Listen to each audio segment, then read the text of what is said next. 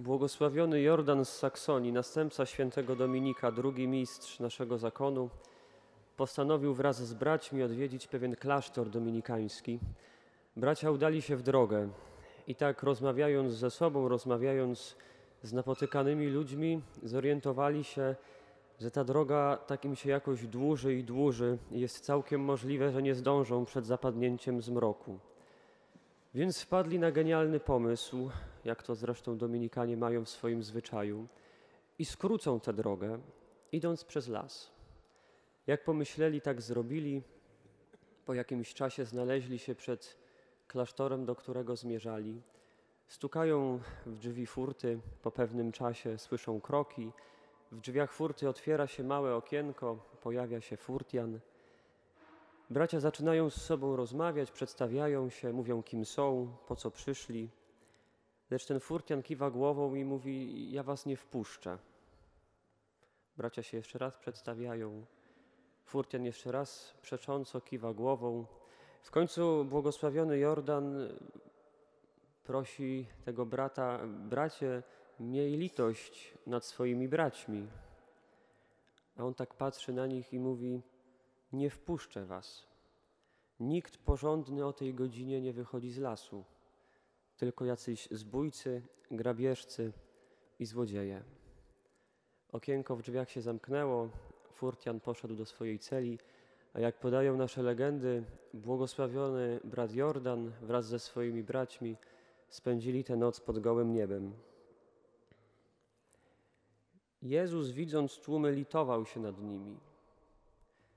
Jestem głęboko przekonany, że każdy z nas pragnie doświadczyć takiego spojrzenia, pełnego litości, pełnego miłosierdzia. Nie spojrzenia zakłamującego rzeczywistość i takiego spojrzenia, które nie widzi tego, co być może złego zrobiliśmy, ale spojrzenia, które w pierwszej kolejności jednak ocala. To jest to samo spojrzenie, którym Jezus popatrzył chociażby na celnika Mateusza. To jest to spojrzenie miłosiernego Ojca, które dotarło i do młodszego syna, i do starszego syna. To jest to spojrzenie, które Jezus kieruje w stronę jawnogrzesznicy, czy wreszcie to jest to spojrzenie pasterza, który idzie po swoją zagubioną owcę.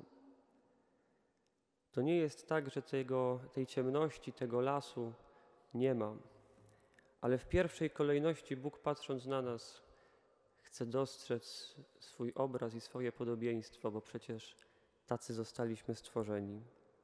I to jest pierwsza rzecz z tej dzisiejszej Ewangelii, pierwszy obraz, y, który mnie jakoś niezwykle porusza.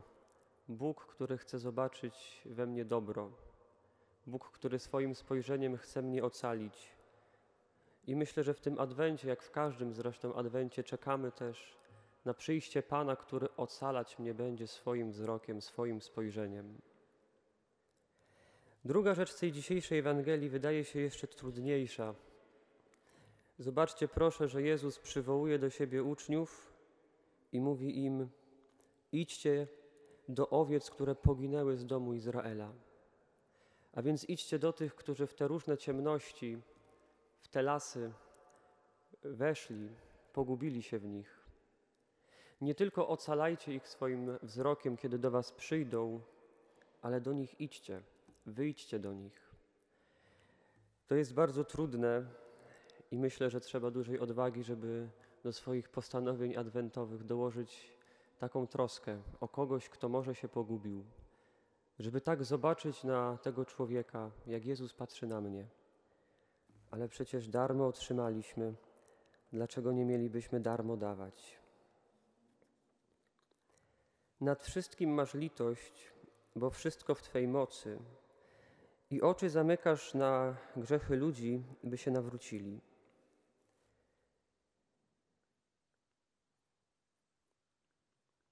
Takie spojrzenie ma Bóg w naszą stronę. I miejmy nadzieję, że w tym adwencie również będziemy się uczyli takiego spojrzenia, byśmy takim spojrzeniem patrzyli na tych, których mamy wokół siebie.